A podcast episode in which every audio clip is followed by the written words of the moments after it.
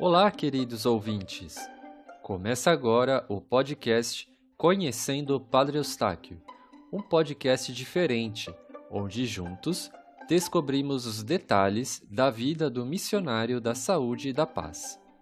Esta é uma produção audiovisual do Museu Padre Eustáquio de Poá, São Paulo, e foi uma solução criativa para aproximar o nosso público com o museu neste período de quarentena.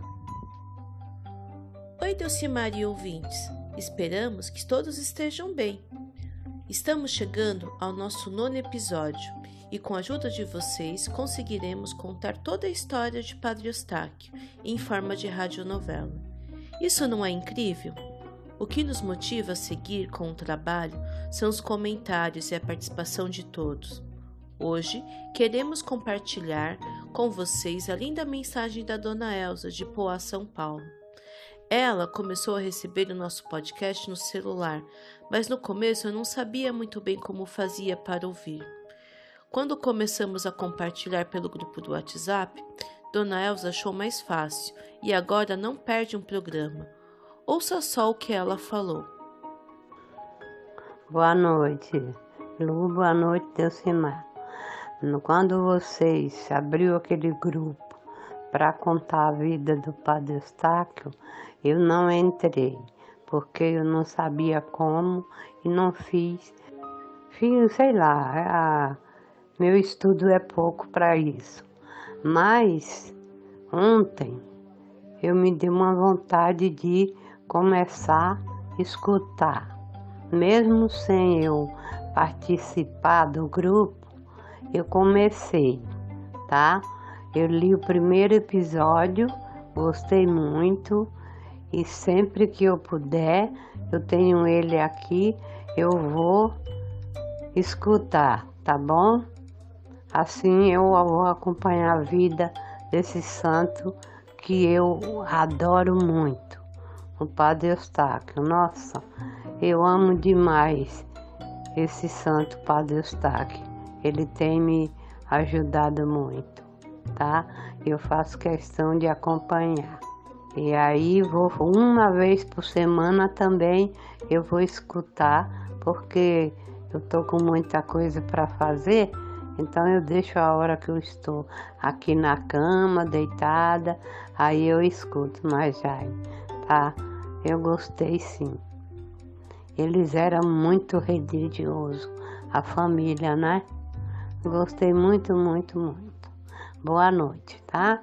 Ficam com Deus e se cuidem. Dona Elza, muito obrigado por estar acompanhando conosco a história do nosso beato. É por pessoas como a senhora que a gente se dedica semanalmente a fazer o melhor sempre. Um beijo. E você também pode participar conosco. Acompanhe nossas redes sociais no Facebook, Museu Padre Eustáquio Poá, e no Instagram, arroba Museu Padre Eustáquio. Neles estão todos os links para você acessar os agregadores de podcast, como Spotify, Apple Podcast, entre outros. E o nosso blog é museupadreeustáquio.wordpress.com. Lá você encontra os links de todos os episódios anteriores. E se quiser mandar uma mensagem de áudio, assim como a dona Elsa fez, pode mandar no nosso WhatsApp. O número é 11 99165 8409 99165 8409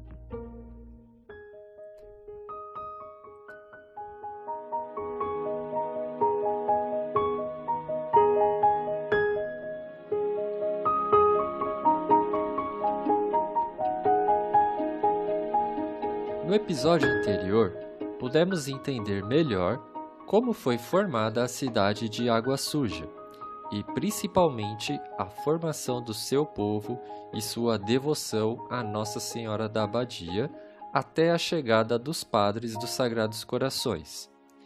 No capítulo de hoje, vamos ver como Padre Eustáquio conseguiu, aos poucos, conquistando a confiança e os corações dos caipiras brasileiros. Chegou a hora de entrar na história. Pare tudo o que está fazendo, se acomode, pegue seus fones de ouvido e embarque conosco para a Água Suja. Vamos nessa?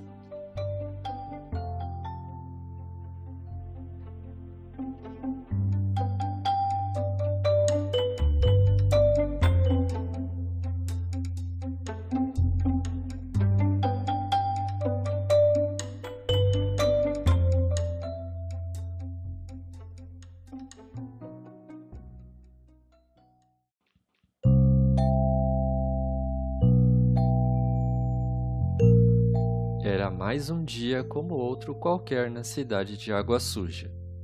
Os homens, na sua maioria garimpeiros, saíam cedo para trabalhar na lavra. Cada um vivia como bem entendia. Se a sorte os favorecia no garimpo, muitos deles esbanjavam o luxo com a aparente riqueza que conquistavam. Saíam por aí em busca de diversão e libertinagem torravam suas economias em bebedeiras e pagando para dormir com mulheres nas casas da luz vermelha, como eram conhecidos os prostíbulos no sertão. Toda essa vida era efêmera, pois bastava o dinheiro minguar para que eles fossem obrigados novamente a regressar ao penoso trabalho da mineração. A bem da verdade, a maioria passava fome e, em certos casos, a miséria era extrema, fator que motivava os crimes. A população vira e mexe ficava sabendo, no banco da Praça da Matriz, que na noite passada a morte tinha sido encomendada.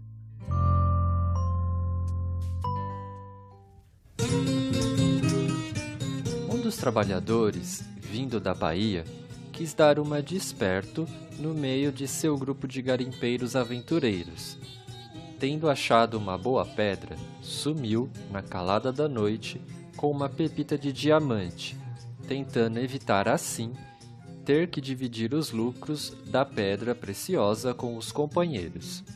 Sua turma percebeu minutos depois que alguém tinha deixado o acampamento e foi ao encalce do larápio que se embrenhou no meio do mato, tentando fugir com o diamante. Acontece que nos rincões deste país afora, as traições se resolviam na bala. Ora, tirava-se uma diferença antiga à mão armada, coisa que logicamente abria um antecedente, uma vez que parentes e amigos se sentiam obrigados a vingar o morto.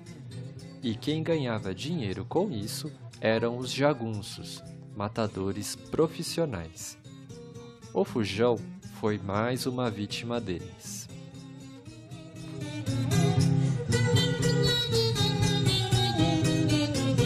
Pistolagem, adultério, famílias desestruturadas. Da religião, só conheciam praticamente o batismo, o crisma que o bispo ministrava por ocasião da festa da padroeira e o enterro com a encomendação do corpo. Casamento no religioso, por exemplo, eram poucos os que faziam questão. Viviam amaziados com uma ou até duas mulheres, formavam família, mas abandonavam os filhos à própria sorte. Em cada fim de semana, os padres Gil, Matias e Eustáquio se dividiam nas paróquias e capelas da região distantes uma das outras, sendo necessário várias léguas a cavalo para chegar e ministrar a Eucaristia. Aqui há muito o que se fazer, dizia Padre Eustáquio, ao constatar a realidade a qual Deus lhe confiou. No começo foi muito difícil. As pessoas não se achegavam, somente observavam, de longe, aqueles padres que tentavam fazer-se entender aquela língua que não ajudava muito. Só gestos e a força de vontade eram os recursos de que dispunham e eram usados para se aproximarem do povo. Quem achava tudo aquilo engraçado eram as crianças. Aquele jeito diferente de se comunicar chamava a atenção delas. E Padre Eustáquio percebeu isso Foi por meio delas que ele começou o trabalho de evangelização, primeiro pelo catecismo. Dinâmico, o religioso falava de Jesus como um grande amigo das crianças. Deixai vir a mim as criancinhas, porque delas é o reino dos céus. Ensinava assim como estava na Bíblia. E foi por meio delas que Eustáquio pedia para que os pequenos convidassem seus familiares e amigos, vizinhos e outros coleguinhas que quisessem. Algumas já próximas do sacerdote convidavam o pároco para almoçar em casa, fazer uma visita ao vovô e à vovó que não podiam sair da cama porque estava doente. E essas visitinhas passaram a ser frequentes. Na igreja doméstica, Padre Eustáquio conversava com a família, lia trechos da Sagrada Escritura, recomendava-lhe os sacramentos e também receitava suas ervas e remedinhos caseiros. E assim, com esta habilidade e carisma, foi conquistando a população.